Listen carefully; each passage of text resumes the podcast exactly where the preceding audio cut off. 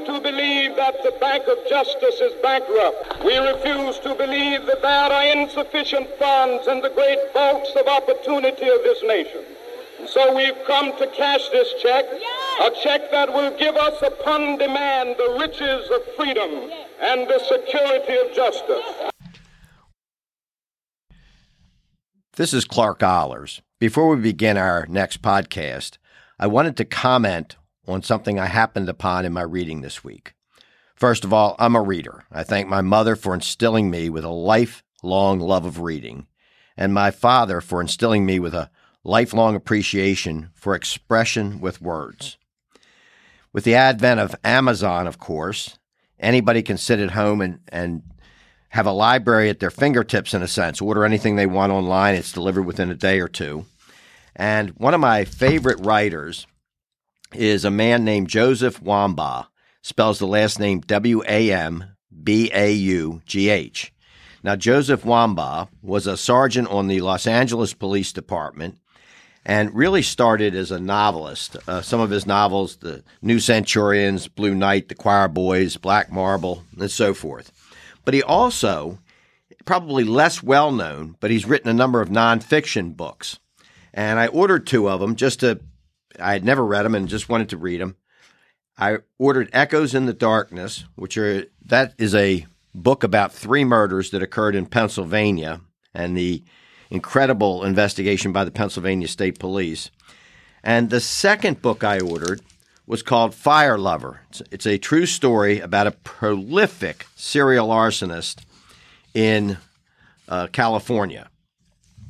And I came upon this paragraph, which relates directly to the podcast of last week. The podcast last week was What the Hell is Balkanization in Law Enforcement? And here's the paragraph written by Joseph Wambaugh, page 87 of his book, Fire Lover. It has always been remarkable that American law enforcement does as decent a job as it does in spite of the balkanization of the profession. The U.S. fear of a national police force has resulted in thousands of autonomous police agencies staffed by people who jealously guard their turf, their sources, and every scrap of information, both vital and trivial. Many times the networking that takes place is appallingly fragmented and informal. So I wish I'd come upon that before we did the episode. Wanted to share that with our audience.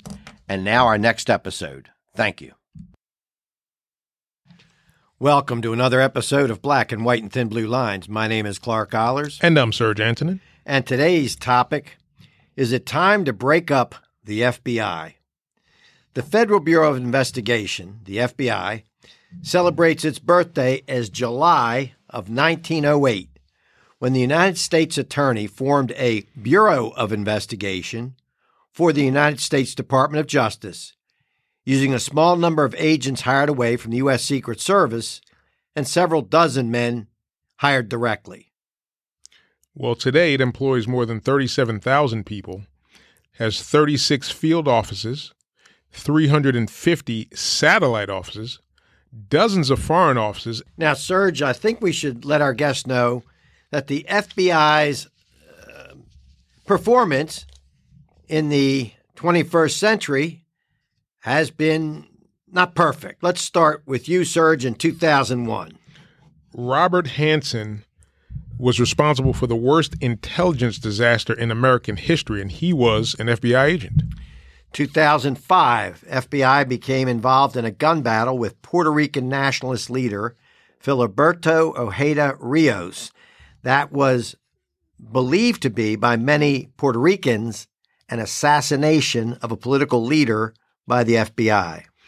In 2007, an FBI agent was impersonating an Associated Press reporter. In 2013, an FBI agent in Florida interrogated Ibrahim Todoshev.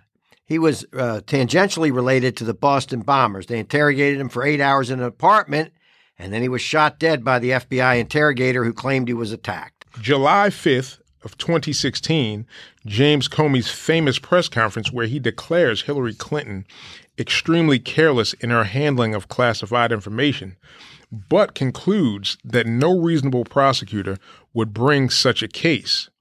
In November, after the election, Comey states that there was no wrongdoing by Clinton. In 2018, the Nunes memo about FISA warrant. Attorney General Sessions fired FBI Deputy Director Andrew McCabe for allowing the leaking of information and then misleading investigators about it.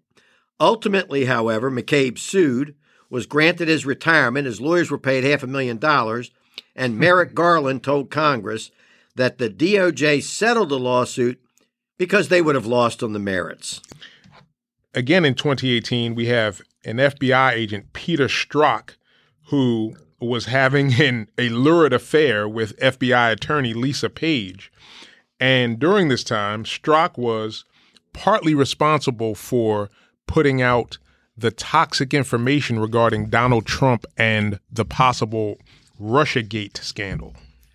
Cut to 2023. Charles McGonigal, retired senior FBI official and former agent in charge, charged with falsifying FBI reports and money laundering on behalf of foreign clients. All of these problems have led, I should say all of these problems and more problems have led a number of conservatives around the country to argue that the FBI needs to be broken into as few as 4 or as many as 12 smaller agencies. One example, one conservative says there should be 5 agencies, one for counterintelligence, another for counterterrorism, one for white-collar crime, one for the unique problems of cybercrime, and another for the regular garden-variety federal crime, bank robbery, and so forth. Serge, you've got some thoughts on the FBI. We can't overlook their shoddy job when it came to the Mar-a-Lago raid and the classified papers. That's one of my black eyes. And I'm not a Trump supporter by any means. Why do you think it was shoddy?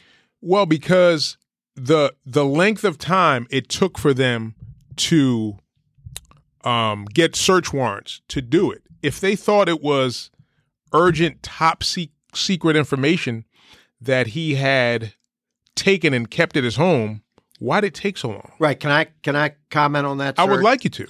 It seems to me these are the two points of the continuum. Yes.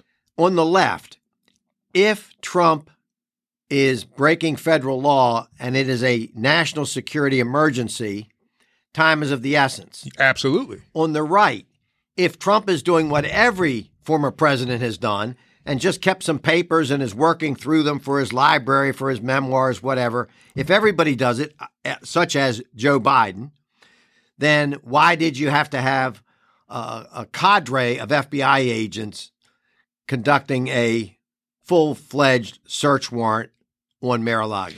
And here would be my question to that as now a layperson. Isn't the Secret Service a federal law enforcement organization? Absolutely. And they're tasked with many things, dealing with... One is security of executive the president. Branch, president, but also counterfeiting and all sorts of federal crimes. Money laundering and such. Now, wouldn't Mar-a-Lago be under 24-hour protection from the Secret Service? I would. First of all, Trump is. To the extent that Trump lives at Mar-a-Lago, it would be hard for me to imagine, even when Trump's away, that the FBI doesn't have their presence. That's my point. Correct. So technically, I would say that this is like almost like an extension of a vault in a sense. Well, one of the things that occurred to me for the Mar-a-Lago raid is you have to pick your poison. Mm-hmm. Trump may not have been doing anything wrong. That's one possibility. Yes. Consistent with that is the fact the Secret Service, in his presence, took no law enforcement action. And that was the point I was getting to. Would they work in concert with the Secret Service to, let's say, save Americans all this money? Because if nothing was going on, wouldn't the Secret Service be able to say, hey? I think the Mar-a-Lago raid was much ado about nothing personally. But the flip side of that is that if Trump was committing a crime, then you would think that we'd have had the FBI simultaneously asking somebody, the inspector general or somebody, to investigate the Secret Service for its complicity in Trump's criminal behavior.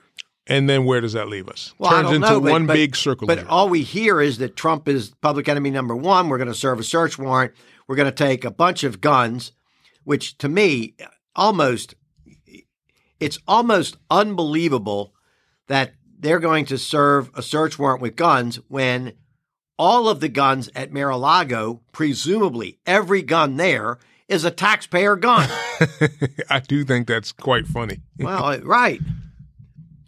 Yeah. So other comment or other thoughts about our FBI? Well, one of the things that I don't think people understand is that the FBI uses arbitrary performance metrics, which create incentives for the weaponization of FBI resources. Give an example of what that means. All right. I'm going to read from this article from the Center for Renewing America. The FBI created the Integrated Program Management System approximately 10 years ago to prioritize threats, allocate resources, and measure performance. The field offices and senior executive service leaders are rated and receive bonus compensation based on the system's predetermined metrics. The Integrated Program Management Evaluation System is a year-long cycle which requires significant time investment from large swaths of FBI personnel and incentivizes the use of inappropriate investigatory processes or tools to achieve arbitrary statistical accomplishments. The Integrated Program Management's performance metrics essentially mandate a minimum number of intelligence products authored during the fiscal year, new cases opened for each criminal or national security program, arrest quotas, surveillance operations, search warrant operations, polygraph examinations, national security letters, subpoena issuances, and subject interviews. Accordingly, quantity versus quality of casework or investigations is often emphasized. Now, what that sounds like to me is crap. Okay. It's the federal equivalent of what the Baltimore Police Department did for years and what the Maryland State Police still do. Which the DOJ frowned upon. That's absolutely right. In fact, that's an interesting point. The DOJ comes in and tells Baltimore not to run their department that way. And the United States is running the FBI that way. The Maryland State Police are nothing if not statistically driven. The idea then of the conservatives of breaking the FBI into smaller agencies is that these large federal bureaucracies have become a power unto themselves. Yes. And one of the ways that power is shown is that I think no matter which side of the aisle you're on, the left or the right, almost everybody would agree that at the highest levels, the FBI is infected with political bias in this day and age. And one of the ways that, or one of the problems that conservatives have focused on is that the FBI is seeking to build a giant new headquarters. They're not satisfied with their headquarters in Washington, D.C. They've outgrown the building. The building's got all sorts of structural problems and so forth. And they're looking at Maryland, if I'm not mistaken. They're looking at Maryland and Virginia, the two places they're looking at. Yes. And first of all, there's at least one commentator, Victor Davis Hanson, who says that giving the FBI a brand new building is rewarding them right now at a time when somebody should be checking them instead of just rewarding them. But another observation that a lot of people have made is, do we want the FBI located so close to Capitol Hill? Correct. Because it's becoming increasingly obvious that the FBI has become more and more political. And some of the thoughts are, let the FBI, if you're going to have their new building, locate that headquarters in the Midwest and the Rust Belt and southeastern United States or something like that.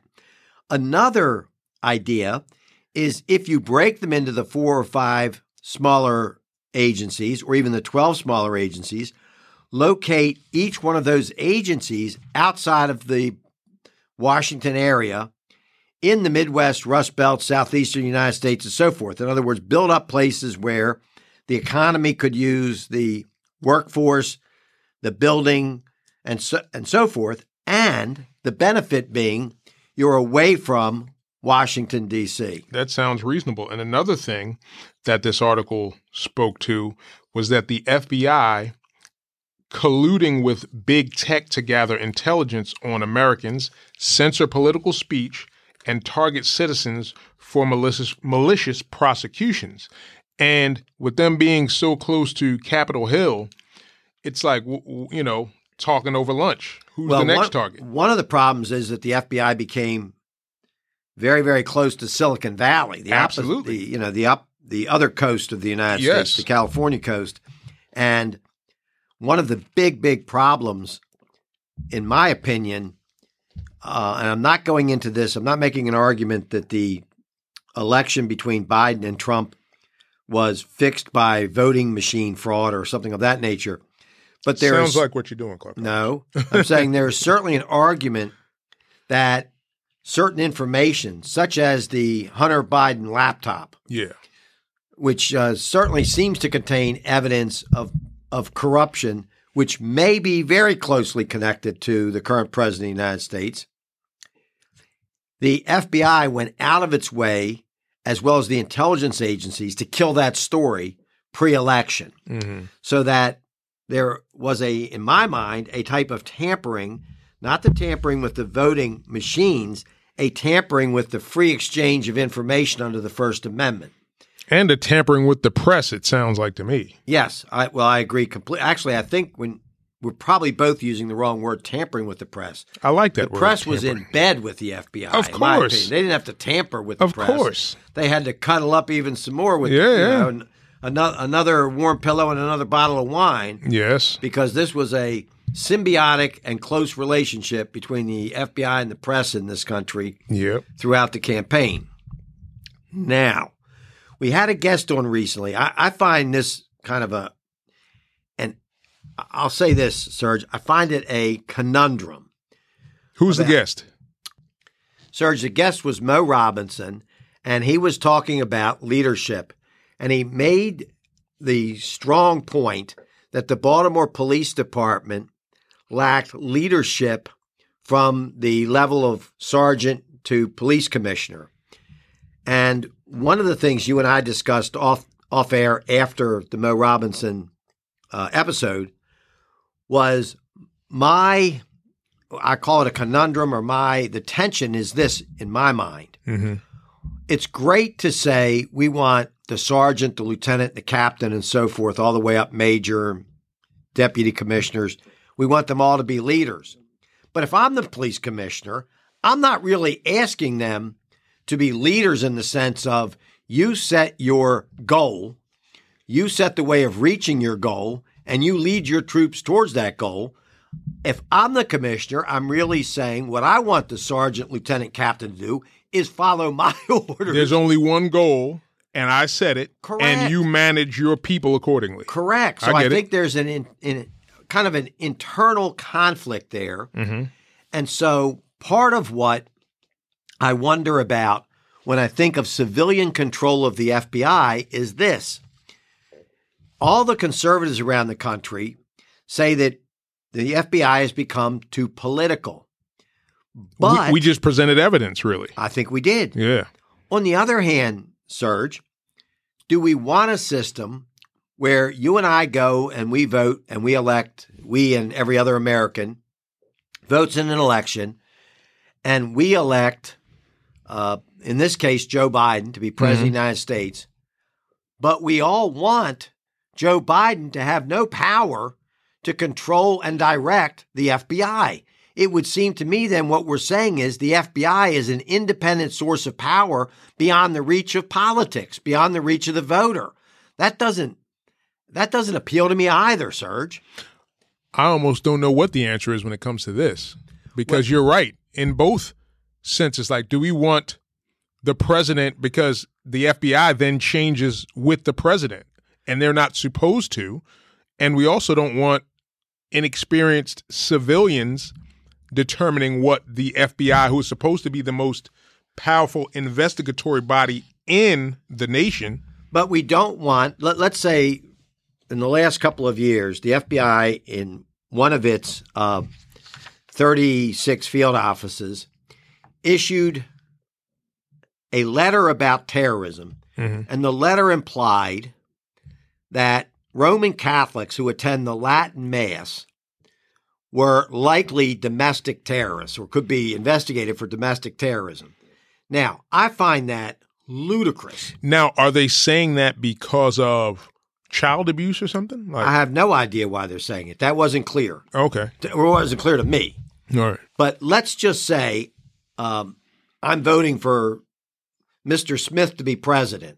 Mm-hmm. When Mr. Smith's elected, I want him to go tell the FBI, you're not to investigate Roman Catholics who attend Latin Mass. That's protected First Amendment behavior. It's absurd to connect that as, it's absurd to label that domestic terrorism. Remember, Serge, the same type of thing was done with parents at school boards. They were protesting, for example, in Virginia, they were protesting the use of ladies' rooms by boys, by trans, by trans ident, or by males identifying as females. And the particular issue in Virginia was a rape that had occurred that had been covered up by the school system. And parents were raising hell at a school board meeting. Mm-hmm. And ultimately, one was arrested at a school board meeting who was trying to say my daughter was raped. And recently he's been pardoned or cleared. Yes, absolutely. Yep, pardoned because it was ridiculous. I know, pardoned by the governor. It was ridiculous. But so, again, there is a tension. I don't want, and this is, I guess, in part we rely upon the goodwill, the good faith, the oath that all members of our government take. Our president takes an oath to uphold and defend the Constitution. The director of the FBI takes an oath to uphold and defend the Constitution of the United States. On the one hand, I don't want the president saying to the FBI, I don't want Trump saying to the FBI, go investigate Joe Biden. And Hillary Clinton while you're at it. Correct. And I don't want Joe Biden saying to the FBI, go investigate Trump. Without merit. Correct. And only because I said so. I get it. Correct. I mean, without merit. Yeah. On the other hand, I also don't want a system where the FBI speaks for itself. It answers to the Almighty, which was implied in Comey's autobiography. Yes. That we answer not to the government of the United States, not to the people of the United States. We answer to God. Mm-hmm. Fair enough. You can have a religious belief, Mr. Comey. Fair enough. But in terms of what you were hired to do, you were hired How do we know what God's saying to you? Correct. Very good point. You were hired by tax-paying Americans to work for us and to follow our Constitution. I don't care that you go to confession or you pledged your life to the Roman Catholic faith or to the Pope. You took an oath to uphold and defend the Constitution of the United States, and you answer to the civil authority of the United States, which is the President of the United States and the Congress of the United States, the courts of the United States. I hate this word, but that speaks to the importance of transparency when it comes to these investigations. But as we both know, so much stuff is hidden and burned that we never know. I agree. One of the most interesting things to me about the issue of transparency, and I think it fits right into the kind of the inherent problems here. And I don't hate the word because I don't like what it means. I hate the word because it's thrown around and oftentimes dishonestly thrown around. No question. First of all of us recognize certain criminal investigations can't be completely transparent because you'd be identifying to the criminal suspect, yes, your avenues of investigation, mm-hmm, allowing the criminal suspect to get rid of evidence and so forth. Get rid of witnesses, perhaps. Yeah, I get it. So we don't want that. No. On the other hand, such things, and I literally told you about the case that the Puerto Rican nationalist Rios killed in a gun battle with the FBI in 2005. That case went all the way to the Supreme Court, which basically said the FBI doesn't have to reveal everything it knows about the case. So who is the FBI? Seriously, so who is the FBI answering to in that case? Apparently, the FBI is answering to the FBI. And we're back to power corrupting absolutely. Absolutely. So, Serge, ultimately, if you had to choose one or the other, a stronger, unified FBI with central power closely located to the capital of the United States, or if you just had to choose one or the other, a binary choice, central power or 12 smaller agencies spread around the country, each having its own, basically its own authority to investigate a limited area of criminal activity, counterintelligence, counterterrorism, white-collar crime, cybercrime, so on and so forth. If you had to choose, which would you choose and why? And the government's paying both choices. Well, the government's got, look, you just told us at the beginning of this that the budget was for the FBI was $11 billion. No, but my point is the government is responsible for compensating both choices, like whether it's the 12 agencies or not both choices, either choice. Either, that's what I mean. Right, one of the other choices, right. You know what I mean. And so the FBI could be broken into 11 $1 billion agencies or one $11 billion agency, for example. I think I'm going to have to go with FBI as it stands now because I do think we deserve better checks and balances, but I don't want 11, 12 little bastard agencies running around doing whatever they want to do. So I'm going to go with the FBI as it stands. I just think that we need to measure things better. That's all. Well, I certainly think there's a culture in the FBI that defeats fair, democratic investigation. And, Serge, can I tell you a story about my decision to apply for the FBI? I'd love you to tell that story. So I went to law school not to be a practicing attorney, particularly not to be a criminal defense attorney. My goal in going to law school was to be employed by the FBI. Mm-hmm. And basically, in those days, we're talking 36, 37 years ago, in those days, one way into the FBI was to have a degree in accounting, very, very strong. And the other way was law. And then there was an added benefit to local law enforcement experience. Yeah, yeah. So I figured if I had the law degree and the local law enforcement experience, I was likely to be employed by the FBI. So I get through law school, and a former assistant state's attorney in the Howard County office of the state's attorney, he'd left the state's attorney's office to go into law enforcement, FBI. Mm-hmm. He is a recruiter, contacts me for the recruitment breakfast. You know, he's going to take me to breakfast and pitch the FBI to me. Now, did you know him before that? Yes. And I had great respect for him before and after the breakfast. All right. I'm dying to hear. So, but at the breakfast, he's pitching the FBI to me. And among other things, he says, basically in the FBI, your wife will socialize with other FBI wives and you will basically do what you're told and keep your mouth shut. The FBI really emphasizes keeping your mouth shut and following orders. Mm-hmm. That's the, I guess, mantra of the FBI. And he's telling me this. And I'm sitting across the breakfast table and I'm thinking to myself, I think I know this guy. Does he know me? Because I've just never been well-known as a person who keeps his mouth shut and his opinions to himself. Yeah. But I'm listening, and I'm thinking, well, he's trying to pitch the FBI. Me. Yeah. I think he really does want me for the FBI, mm-hmm. but he's trying to tell me, I mean, this is how you behave from jump, Clark. So when you go in for your interview, kind of, you know. Yes, sir. No, sir. Yes, exactly. So I'm listening to him, and then almost as though he reads my mind, he says, well, I'll tell you what happens if you open your mouth. We ship you to Butte, Montana. So immediately, like at that moment, and I don't remember if I said it to him or not, but I knew in my heart, two things are true. One, if I join the FBI, I'm going to Butte, Montana. And two, the only FBI agents I'm really going to like and get along with are all going to be in Butte, Montana. Because the rest of these guys who just do everything they're told and keep their opinions to themselves, I never met. You didn't meet police like that, did you? I did. You really did. It just kept their opinions to themselves and did it. There's plenty. Most of them are commanders now. Oh, okay. Now, there's some truth to that. But what I mean is, at least the young guys I worked with, every one of them was a, you know, an army of one in terms of what they thought. Now, they might have followed orders and done it the way they were told, but they weren't shy about saying to anybody else, this is crazy, this is what we ought to do, we ought to change this policy.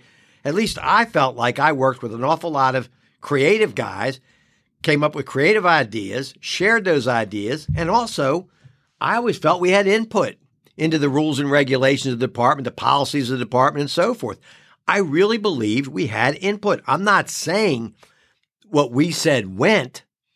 You didn't feel that in Baltimore City. What? That you had input into the policy. Absolutely not. I mean, you could open your mouth, but now, was that you would be blackballed for it. Was that a net negative then? Yes, and it still is. Look at the crime running rampant. That's why they can't hire people, because either you do open your mouth and you're treated like that, or you keep your mouth shut and you ascend while keeping your mouth shut and nothing gets done. So I'll just say, look, it could have changed in the, you know, decades since that breakfast, and likely has, although still the FBI is well known for being a top-down, not a down-up authority, meaning, you know, the authority's at the top. It tells everybody underneath what to do, and everybody falls in line and does it the way they're told to do it and so forth. And I will tell you, as a result, my personal experience dealing with cases investigated by the FBI and other cases, I've only had two cases in my career where the FBI was the investigating agency. Mm-hmm. And in my opinion, the investigator is one of the most creative, most interesting people I'd ever met in my life. And he told me, the agent told me, because I at some point got the opportunity to speak with him privately and confidentially about his investigation.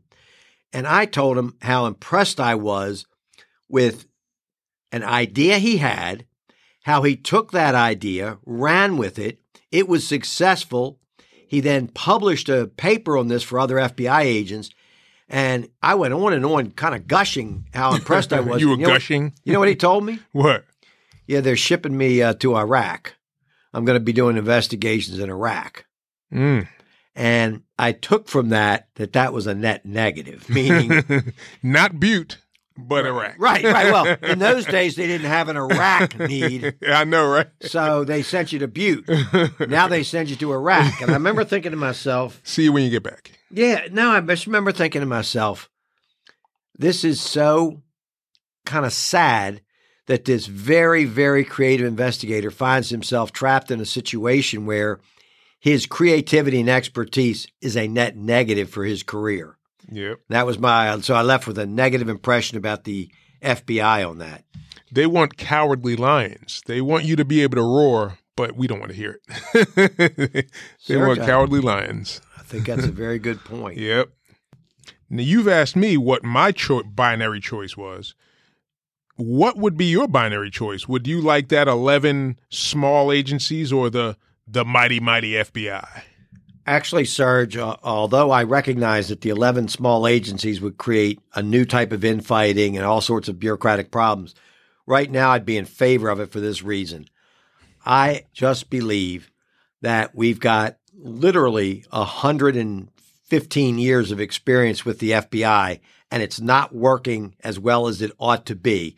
So I'm in favor of experimentation, just like CEOs in major corporations frequently break down into smaller corporations, experiment, some buy the others. You get big, you break it up, and you try again a different way. I think we ought to try that with our FBI. While I understand where you're coming from, this is not corporate America. So I don't think that all this production-minded experimentation is a good idea. So, you know. Who knows who's right? So fair enough, Serge. We'll just let the FBI continue giving bonuses. That's where we are. Bonuses. We're talking about changing it. I don't see them really talking about changing bonuses it. To the 36 field offices for designing new ways to measure productivity. Let's just hope we don't end up on the wrong side of it. Let's hope that, right, at the end of this podcast, Serge and I have a common goal that we're not one of the 10 most wanted at the post office. Absolutely. Thank you for listening. We'll be back next week with another episode of Black and White and Thin Blue Line. Thank you.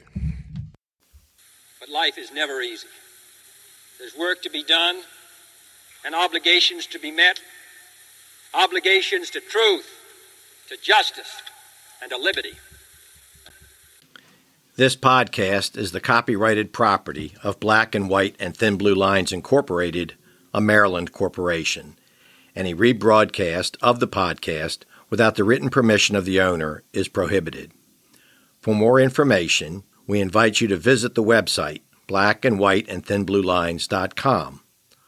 All of the words in the URL address use common spelling and are typed together with no spaces. We hope you've enjoyed this podcast, and we welcome your remarks through email. The email addresses of the co-creators, Serge Antonin and Clark Ollers, may be found on the website.